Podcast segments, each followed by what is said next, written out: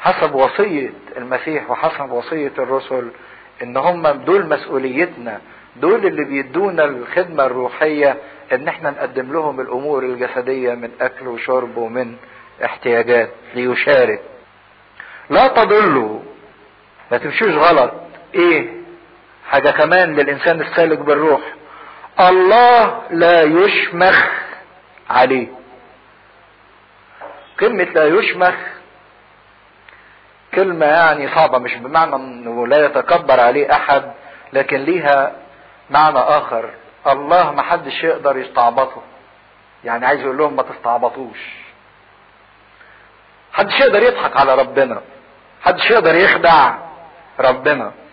اللي خدوا النعمة وخدوا عمل المسيح وبعد كده ما التزموش بالإنجيل وما التزموش بحياة النعمة اللي خدوا الروح وما سلكوش حسب الروح ما يفتكروش إن هم ممكن يستعبطوا. الله لا يشمخ عليه. ليه؟ يقول بقى لأن القانون بيقول كده الذي يزرعه الإنسان إياه يحصد أيضا. لأن من يزرع لجسده فمن الجسد يحصد فسادا ومن يزرع للروح فمن الروح يحصد حياة أبدية. اللي انت هتزرعه هتلاقيه. هتزرع لأعمال الجسد هتحصد النتيجة حزن وندامة. هتزرع للروح ولإرضاء الله تحصد حياة أبدية وتحصد فرح. اللي انت بتعمله هتلاقيه. واللي انت بتعيشه هتلاقيه. واللي انت بتفكر فيه هتلاقيه. الذي يزرعه الإنسان إياه يحصد أيضا. إذا كان بقى كل تركيزه في الزراعة عشان الجسد يمتع ويريح ويسدد الاحتياجات وينفق على الجسد فمن الجسد يحصد فسادا. فسادا يعني حاجة هتنتن وتدود وتنتهي في التراب. ومن يزرع للروح فمن الروح يحصد حياة أبدية. حياة دائمة حياة خلود. عشان كده انت من النوع اللي بتنفق من أجل الروح ولا من النوع اللي بينفق من أجل الجسد؟ سؤال مهم جدا لابد للإنسان انه هو يحدده. قدس اله واحد أمين. نكمل عدد تسعة. غلط يا ست عدد تسعة. فلا نفشل في عمل الخير لأننا سنحصد في وقته إن كنا لا نكله فإذ حسبما لنا فرصة فلنعمل الخير للجميع ولا سيما أهل الإيمان. إذا كان اتكلم في أول الإصحاح السادس عن السلوكات الإيجابية اللي مفروض الإنسان السالك بالروح إنه يعيشها وينفذها وشفنا إن حتى الإنسان لما يجي يدي من عطاياه المادية أو عطاياه الجسدية ولما الإنسان يجي يشيل الصليب ويشيل نير الصليب ولما الإنسان يفتخر يكون في نفس الوقت عنده الاتضاع لأن الله لا يشمخ عليه ومحدش يقدر يرتفع على ربنا.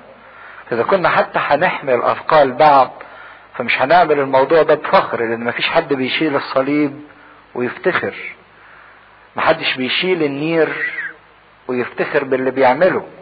حتى المسيح لما قال لنا احملوا نيري لأن نيري هين وحملي خفيف كملها وربطها على طول بإيه؟ وتعلموا مني لأني وديع ومتواضع. يعني حتى وإحنا بنحيل بنشيل أثقال بعضينا وبنشيل صلبان بعضينا وبندي بعضينا بنعمل كل الحاجات دي بفكر التواضع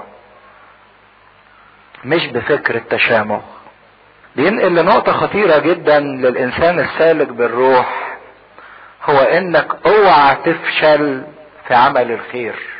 ما نفشلش أبدا في عمل الخير لأن السالك بالروح عنده قوة الروح وقوة الروح هي قوة النجاح باستمرار. ما هياش قوة الفشل. لكن الإنسان اللي بيعمل بأعمال الجسد قد يفشل في أعمال الجسد. عشان كده بيقول لا نفشل في عمل الخير اطلاقا لأن إحنا سالكين بالروح ومعانا قوة الروح. ودي كلمة حلوة قوي لكل أب ولكل أم ولكل خادم ولكل إنسان مسيحي إنك اوعى تحس إن عمل الخير شيء صعب أو تحقيق الخير شيء الإنسان بيفشل فيه. اوعى تترك الميدان قط ولا تتخلى عن المبادئ ابدا. عيش في الخير واعمل الخير وما تفشلش فيه. الحقيقة إن مثلا حتى في العهد القديم كان شخصية مثلا زي شخصية دانيال نموذج حلو جدا لإنسان لم يفشل في عمل الخير لأنه كان متمتع بروح الآلهة القدوسة بروح ربنا اللي كان فيه. كان ممكن دانيال لما اتخذ في السبي يقول الظروف صعبة وأنا في غربة وأنا لوحدي وهعمل إيه؟ أنا كنت عايز أعيش كويس لكن الظروف اللي حواليا لا. دانيال ما فشلش في عمل الخير. ظل متمسك بالمبدأ. وظل متمسك ألا يتنجس جعل في قلبه ألا يتنجس ففعلا لم يتنجس ما فشلش في عمل الخير. حتى لما حبوا الشامتين فيه إن هم يرموه في تجربة وراحوا قالوا للملك اصدر أمر إن محدش يطلب من حد غيرك وكانوا عارفين إن دانيال باستمرار بيصلي وبيطلب من إلهه. وكانوا عايزين بواسطة الموضوع ده إن هم يموتوا دانيال دانيال ما فشلش في عمل الخير. بالرغم من صدور أمر الملك إلا إن دانيال فتح القوة بتاعته زي ما كان متعود وإيه؟ وصلى وطلب من إلهه. ما فشلش في عمل الخير. ما قالش طب نقفل الشباك. لأنه كان متعود إنه يعمل كده ظل في تعوده. وما فشلش في عمل الخير حتى لو اترمى في جب الأسود. لكن وإحنا بنعمل الخير زي ما كان دانيال بالظبط دانيال ما كانش بيعمل ومتمسك بمبادئه نتيجة تحدي لأوامر الملك أو تعصب للديانة بتاعته أو يعني تفاخر. اوعوا إن إحنا نتمسك بالمبادئ وبعمل الخير نتيجة تحدي للناس أو تعصب لمبادئنا أو إن إحنا عشان نتفاخر ونقول إن إحنا ثابتين. لا إحنا بنعمل الحاجات دي لأن إحنا سالكين بالروح. لأن هي دي حياتنا هي دي طبيعتنا. ده فتح الشباك وصلى لأن هي دي كانت حياته اليومية اللي بيعملها. يفتح الشباك تجاه أورشليم ويصلي لإلهه علشان يتمنى إن هو يعود إلى أورشليم. وحتى لما كان بيتمسك بالمبدأ بتاعه دانيال كان بيتمسك بالمبدأ بتاعه بطريقة مؤدبة.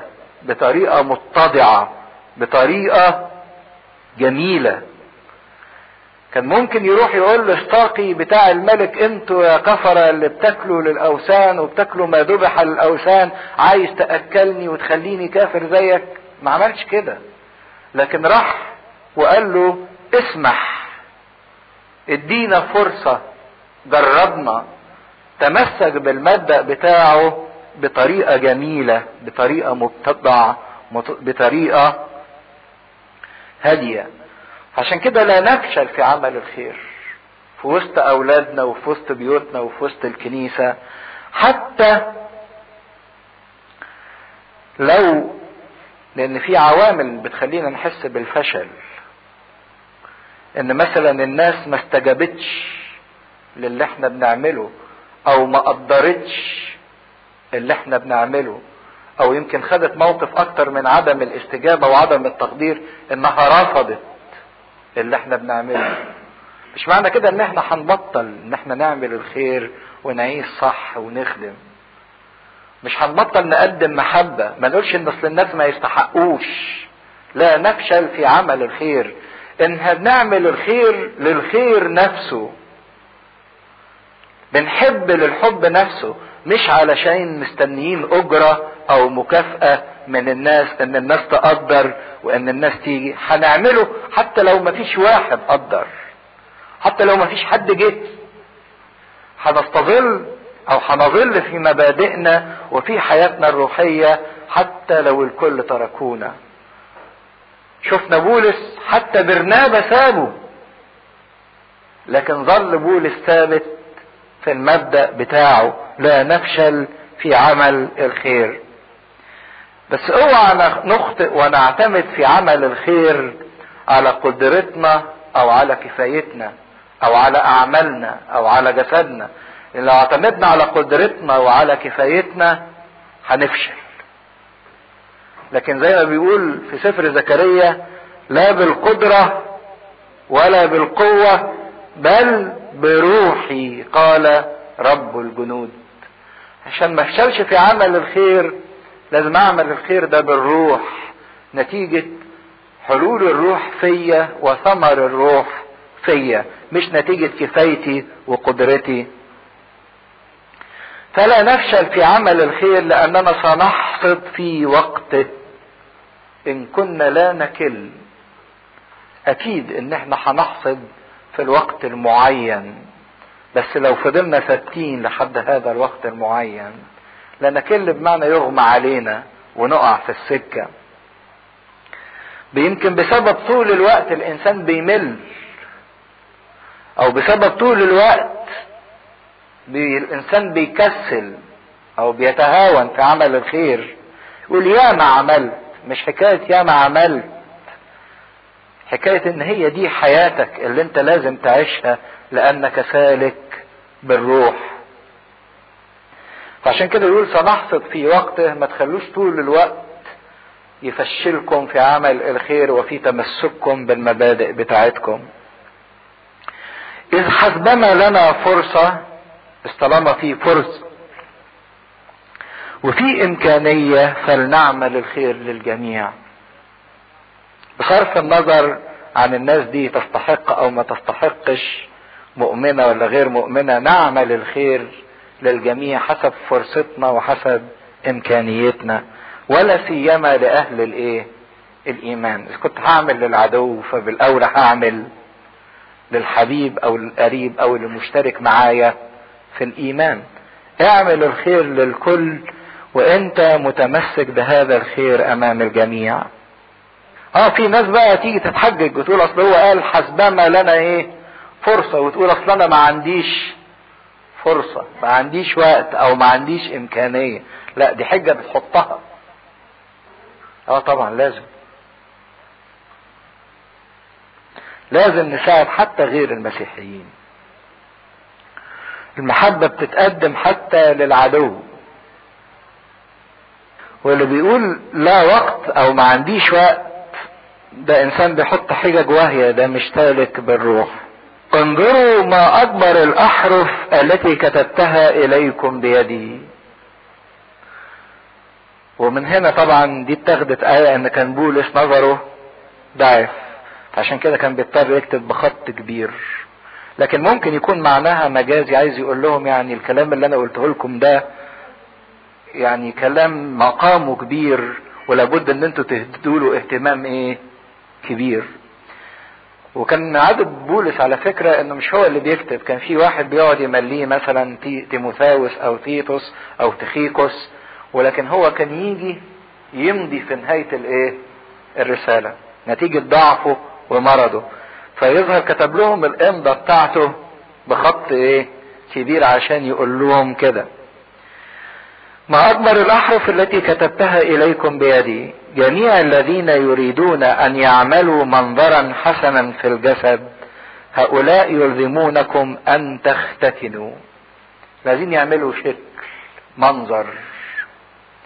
هم دول اللي بنوا كاتدرائيات ضخمة لكن ما كانش ليهم أي علاقة أو حياة بالمسيح عشان كده ما كملوش.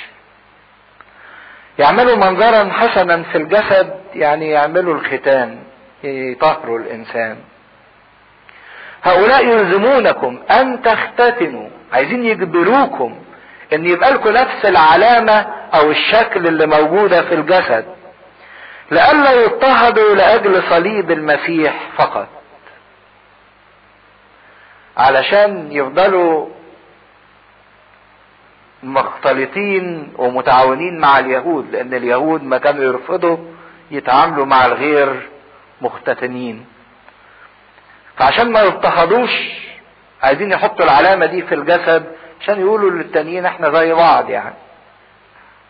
فعايزين يعتمدوا على الختان فإذا كانوا يعتمدوا على الختان فهيرفضوا صليب المسيح صليب المسيح اللي هو النعمة. لأن الذين يختتنون هم لا يحفظون الناموس.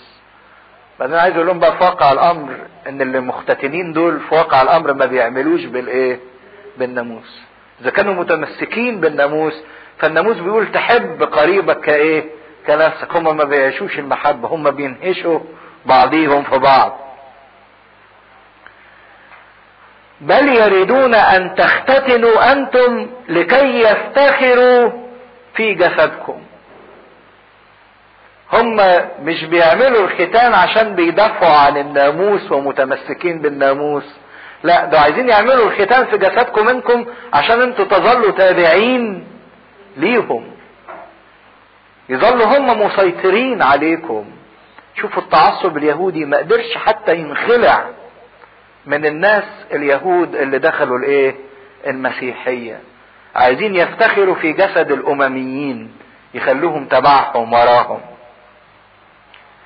ده مصدر افتخارهم وعايزين يهربوا من الصليب بتاع المسيح ومن الاضطهاد لأن النعمة بتقول إن مفيش ختان ضروري للخلاص. مفيش ختان يبقى مفيش معاملات يبقى في اضطهاد. إحنا مش عايزين الصليب ده هوت. وأما من جهتي ده بولس بقى بيقول لا ده أنا عايز الصليب ده وعايزه وعايزه وعايزه. عشان كده إيه هو بقى مفهوم الصليب؟ في كلمة واحدة أو يحفظوها. الصليب هو ما فعله المسيح لأجلي. الصليب هو كل اللي عمله المسيح علشاني بنعمته ادهوني وبمحبته قدمهولي. هو ده الصليب اللي أنا بفتخر بيه. هو الصليب ده اللي أنا برفعه اللي عمله المسيح من أجلي مش اللي أنا بعمله من أجل نفسي وبنفسي. ده الصليب اللي هيتكلم عنه في معناه. عشان كده لما قلنا إن إحنا بندرس الرسالة دي قبل أسبوع الألام عشان نكتشف هذا المعنى معنى صليب المسيح إنك تعرف إيه اللي عمله المسيح من أجلك وتمسك فيه وتاخده وتفتخر بيه وتعيشه. الذي أحبني وأسلم نفسه لأجلي علشاني. أما من جهتي فحاش لي أن أفتخر إلا بصليب ربنا يسوع المسيح. الذي قد صلب العالم لي الذي به قد صلب العالم لي وأنا للعالم. الحقيقة إن هنا في الصليب في ثلاث أشياء صلبوا. مين الثلاث حاجات دول اللي اتصلبوا؟ أول حاجة المسيح مصلوب. تاني حاجة العالم مصلوب. تالت حاجة أنا كمان إيه؟ مصلوب. المسيح مصلوب دي فهمنها إنه فعل هذا لإيه؟ لأجلي. لكن العالم مصلوب دي لازم نفهمها. العالم مصلوب يعني إيه؟ وأنا مصلوب بالنسبة للعالم يعني إيه؟ صلب العالم لي وأنا للعالم. اللي مصلوب ده متكتف لحد الموت. فكأن العالم ميت ليا وأنا ميت للعالم. العالم ب... ومقصود بالعالم مش الكون. العالم مقصود بيه الخطية وانحراف العالم أو العالم الإيه؟ الشرير عالم الخطية أو عالم الإنسان العتيق. مطلوب في نظر العالم أنا ميت في نظر العالم. أنا ميت عن الخطية وللخطية. وأيضا العالم ميت لي الخطية بالنسبة لي ميتة. لأني برفضها بقول لها لأ. افتكرت موقف لطيف كنت في المستشفى. بعدين جه واحد دكتور قاعد معايا فبيقول لي أنت شفت تيتانيك؟ بقول له إيه تيتانيك ده؟ فبص لي كده باحتقار. يعني كأنك أنت يعني مش من هذا الإيه؟ كون. ده مفيش حد في البلد إلا وراح وشاف الفيلم ده هو. وكان وجهة نظره عجيبة قوي يعني إزاي أنا متخلف في الدرجة دي ومش عايش في العالم ده ده اخد 11 جايزة أوسكار. وبعدين يعني ده ده هز العالم كله ليه؟ فقول له ليه يعني؟ إيه اللي قال لك أصل ده أول فيلم يتكلم عن الرومانسية أو يحكي الرومانسية والحب. من فترة طويلة لأن أفلام السينما كلها عن الجنس والعنف. فمثلا خمسين سنة فاتت مفيش فيلم جه عن ولا معرفش كام بقى عشرين سنة ولا تلاتين سنة زي ما يكون. مفيش فيلم يتكلم عن الرومانسية. وبعدين راح قال لي في العبارة في الآخر ده في حتة بت في الفيلم ده هو هي بتاعت الرومانسية آه. لكن اللي حصل إن الله أنت كأنك ميت. كأن العالم بالنسبة لك ده ميت. انت إزاي ما تعرفش دي؟ رومانسية إيه بلا خيبة؟ رومانسية إيه والحب إيه اللي بيتكلموا عنه؟ وبيدعوا الحب بينما هو كله أمور شهوانية جسدانية هوائية. وبعدين في الآخر عرفت إن الحكاية إنها كانت مخطوبة لواحد غني وبتخون مع واحد إيه؟ رسام. ويقول لك اصله بيمجدوا الحب. حب إيه ده؟ فين الآية اللي بيقولها فاعل الشر مرذول أمامه. إزاي بنمجد الناس اللي بتعمل الشر وبنروح نتفرج عليهم؟ حاجة بقى الأجمل من كده والأصعب من كده في نفس الوقت إن كل الناس اللي بتتحجج إنها تيجي تحضر الكنيسة أو تيجي المؤتمر كلها راحت الفيلم عندها وقت إنها تروح الفيلم.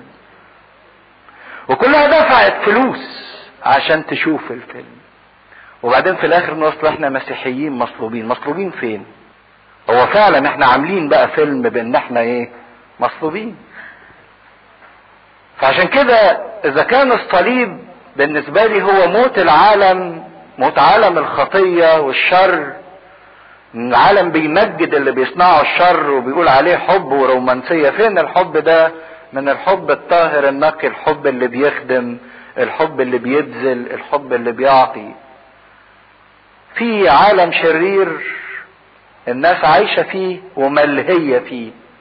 وده اللي بيعمله الشيطان إنه بيلهينا بالأمور دهيت وفي الآخر نقول أصل إحنا ما عندناش وقت عايزين نرتاح. لكن لما نبقى عايزين حاجات الجسد والرغبات والأهواء يبقى في وقت وفي كل حاجة ونرتب حتى الوقت ده حتى لو كان بالعافية. صلبت أنا للعالم والعالم صلب لي. إيه معناه بردك مش بس إن أنا ميت للخطية والخطية ميتة بالنسبة لي لكن ده فيه معنى أكبر من كده وأجمل من كده. الصليب ده الأداة اللي بتنقل من الموت إلى الحياة. الصليب ده الأداة اللي بتقدس. الصليب الأداة اللي بتسبب مصالحة. عشان كده بنشوف في الطقس بقى الروحي بتاعنا إن الكاهن أو يعلموا الإنسان إنه يرشم على الصليب. قبل ما يأكل يرشم الصليب. ليه؟ عشان الأكل ده إيه؟ يتقدس. قبل ما يشرب يرشم الصليب. قبل ما يخرج يعلموه يرشم الصليب. عشان الخروجة بتاعته دي تبقى مقدسة. قبل ما يدخل يرشم الصليب. عشان الدخول ده يبقى مقدس. اذا كل شيء يتقدس بالصليب. طب لما أحط العالم على الصليب يحصل إيه للعالم؟ يتقدس. ولما أحط أنا على الصليب يحصل إيه للأنا بتاعتي دي؟ تتقدس.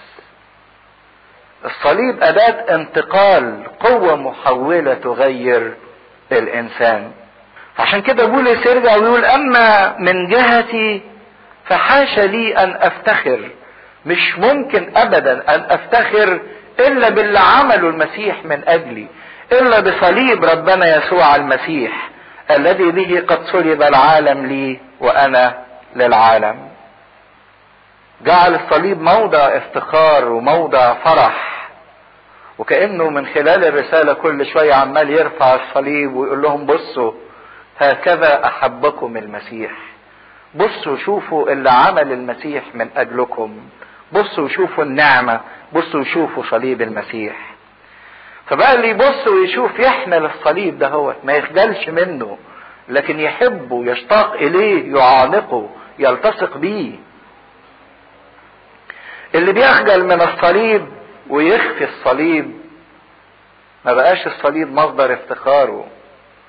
ولما بقول يخفي الصليب مش معناها إنه يخفي الصليب من إيديه أو من جيبه أو من صدره. لا يخفي الصليب يعني ممكن أكون معلق الصليب في جيبي لكن أنا خفيه.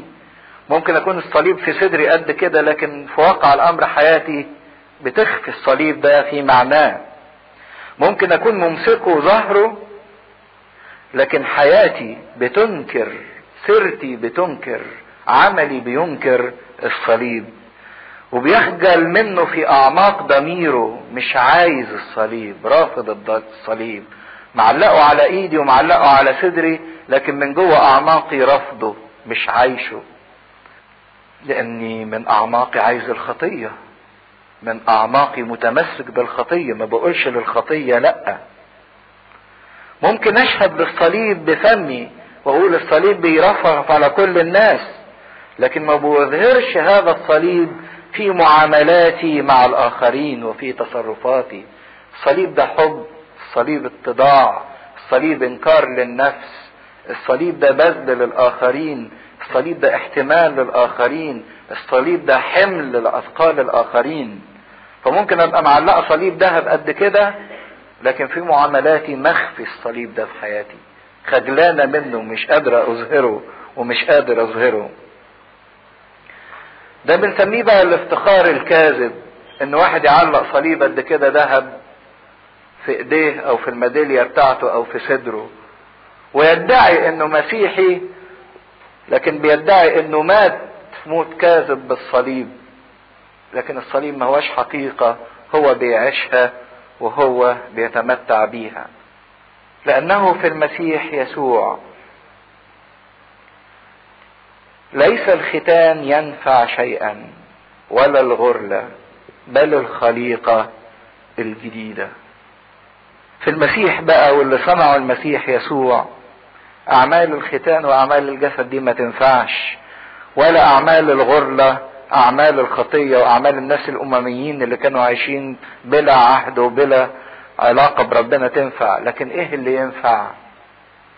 الخليقة الجديدة. الإنسان العتيق مات واتصلب في الصليب وقام الإنسان الجديد والخليقة الجديدة وعاشت في الإنسان. هو ده اللي ينفع وهو ده المسيح اللي عايزه يحققه فينا.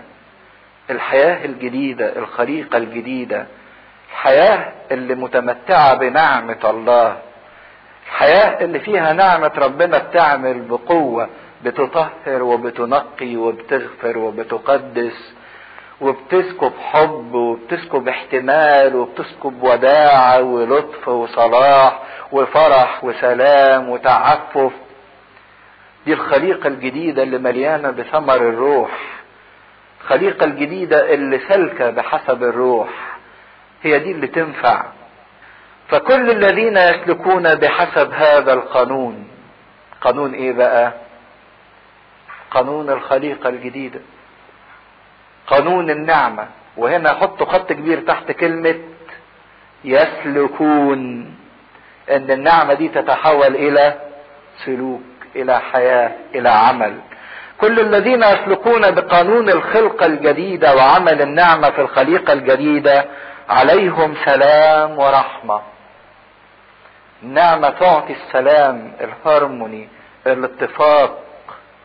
مش بس إنها تبعد المشاكل لكن تخلي حياة الإنسان كلها متفقة ورحمة وعلى إسرائيل الله.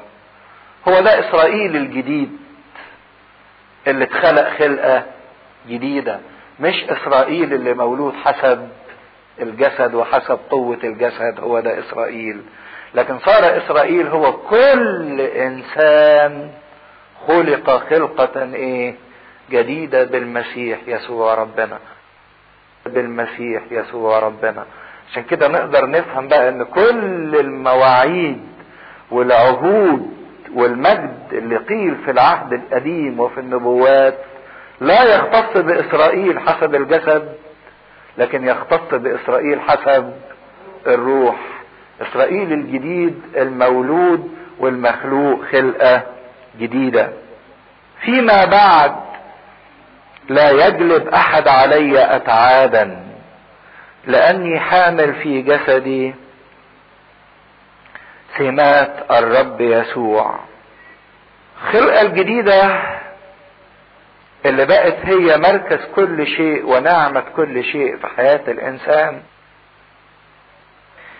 إذا كان بتوع اليهود دول عايزين يعملوا علامة في الجسد سمات يعني استجمة أو صفة أو شيء يبرز شيء مرئي يبرز ويدل على الإنسان. إذا كان دول عايزين يعملوا علامة في الجسد بالختان فالعلامة اللي هتبقى مميزة للخليقة الجديدة هي سمات الرب يسوع. المسيح مطبوع بختمه في النفوس دهيت. عارفين زمان لما كان واحد يشتري عبد كان يجيب العبد ده وعشان يعلمه انه تبعه يروح حاطط الختم بتاعه أو العلامة بتاعته في جلد العبد ده في لحم العبد. عشان يبقى معروف ان فلان ده عبد لفلان. حط العلامة بتاعته الختم بتاعه. فهنا عايز أقول لهم ان الخليقة الجديدة تحمل سمات الرب يسوع. طب وسمات الرب يسوع دي إيه؟ إيه العلامات بتاعت المسيح؟ آلامه. وعلامات المسيح إيه؟ لما ورى نفسه للتلاميذ قال لهم انظروا يدي شوفوا أثر الإيه؟ مسامير حطوا إيديكم في جنبي شوفوا أثر الطعم. إذا الامي صارت العلامات اللي بتدل على آلام المسيح صارت العلامات اللي بتدل على المسيح. الحاجة العجيبة إن بولس اختبر هذا. تعرفين في غلطية حصل بعد ما بشر كنايس غلطية وكان بيكمل الجولة التبشيرية بتاعته حصل في فصل النجوم عند بلد ومسكوا بولس ورجموه وبعدين ظنوا إن بولس مات فرموه لكن بولس ما كانش إيه؟ مات كان دخل في غيبوبة. فظلت علامات الرجم دي موجودة في جسده بس هو اعتبرها إنه فعلا مات مع المسيح وإيه؟ وقام. فاعتبر إن آلامه اللي شالها في جسده ده هي هي علامات المسيح. فعشان كده جه في رسالة فيليبي مثلا وقال لأعرفه وقوة قيامته وشركة آلامه متشبها بموت. لأنه فعلا تشبه بموت المسيح. فبقت علامة الصليب هي العلامة المميزة والعلامة باستمرار الموضحة للإنسان المخلوق خلقة جديدة. الإنسان اللي بيكثر من رشم الصليب ويعانق الصليب ويقبله باستمرار بس مش حركة ديناميكية أو حركة يعني روتينية لكن حركة قلبية فعلا لأنه فاهم معنى الصليب وعايش هذا المعنى. الصليب موجود في ضميره وفي أفكاره وفي مشاعره وفي وجدانه. ده الإنسان اللي بيعانق الصليب. فيما بعد لا يجلب أحد علي اتعابا. إيه الأتعاب اللي ممكن تسببها لي بعد كده؟ إذا كنت أنا خدت قوة الأتعاب كلها بإني حملت في جسدي سمات الرب يسوع بدل من الشكليات والمظاهر الشكلية اللي أنتوا بتدعوا إليها والأعمال الشكلية. نعمة ربنا يسوع المسيح مع روحكم أيها الإخوة. آمين. وفي حاجة ملفتة إن يمكن الرسالة دي الوحيدة اللي لما جه يختمها بولس قال نعمة ربنا يسوع المسيح مع روحكم. الرسالة التانية يقول نعمة ربنا يسوع معكم. لكن في الرسالة دي زود كلمة إيه؟ روحكم. لأنه هنا ما زال مصر إن يقول إن الروح هو الذي سيسود مش الجسد. فهنا يركز على الروح وما بيركزش على الجسد كأنه باخر كلمة بيعاتب فيها الغلطيين اللي انحازوا ناحية الجسد واللي عايزين يعملوا منظر في الجسد ويريدون شكلا في الجسد لدرجة إنهم فعلا عملوا كاتدرائيات ضخمة ومباني ضخمة لكن ما كانش ليهم الروح اللي تستمر على مدى الأجيال وعلى مدى السنين. شوفوا عظمة الكاتدرائيات اللي موجودة في تركيا. شوفوا مثلا فقر الكنائس اللي موجودة في مصر القديمة. شوفوا الفرق بين الاتنين. لكن حاجة عجيبة. شوفوا إن الكنائس الفقيرة دي لأنها كانت عايشة بالروح. ما كانتش معتمدة على أعمال الجسد. ما زالت تنبض بالحياة لحد دلوقتي. لكن الكنائس اللي كانت كاتدرائيات ضخمة وليها شكل ما بقاش فيها أي حياة ولا أي روح ولا أي حتى ذكر. لربنا دلوقتي. الذين يريدون أن يعملوا شكلا حسب الجسد بيحذر بولس الرسول من انحرافنا للشكليات. ونفتكر إن أنا أروح أعمل الخطية من هنا وبعدين أجي اقعد ارشم الصليب قدام الصورة وإن أنا أصلي أقول لي كلمتين أو إن أنا أمسك يعني الأيقونة أقبلها أو إن أنا أصوم لي صومتين وأقول إن خطيتي اتغفرت. لا. لا. لا للشكليات ولا للمظاهر الخارجية لكن نعم لعمل الروح وعمل النعمة اللي يبكت ويتوب ويفحص ويختبر. عشان كده إن آمنت تنال بر الله. إذا كان عندك ثقة وتصديق تاخد البر ده مجاني بالنعمة بتاعت ربنا. حتى إنك بعد كده بالنعمة تستطيع أن تفعل وتعمل كل ما يرضي الله وكل ما يسعد الله. هنا بقيت الأعمال نتيجة ما هياش سبب. أنا ما بعملش لكي اتبرر أو إن ربنا يرضي عليا ولكن أنا بعمل لأن ربنا فعلا بررني مجانا واداني نعمته مجانا وأنعم عليا مجانا. عشان كده أنا بأسلك بمقتضى قانون هذه النعمة. دي رسالة لغلطيا. لفينا فيها عشان نقدر نشوف صليب المسيح أو اللي عمله المسيح من اجلي من خلال حياة بولس اللي ظهرت من خلال كلام بولس اللي قاله من خلال اختبار بولس اللي عاشه. والناس اللي زعلانين إن ليه الخناقات اللي حصلت بين بولس وبين بطرس ويوحنا ويعقوب. قلنا إن دي ما كانتش خناقات ولا كانت صراعات كانت اختلافات لكن من أجل شيء معين. الحاجة العجيبة إن بطرس وبولس الاتنين ماتوا في يوم واحد.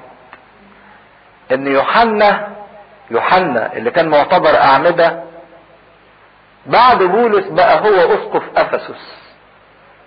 بولس كان أسس الكرازة فين؟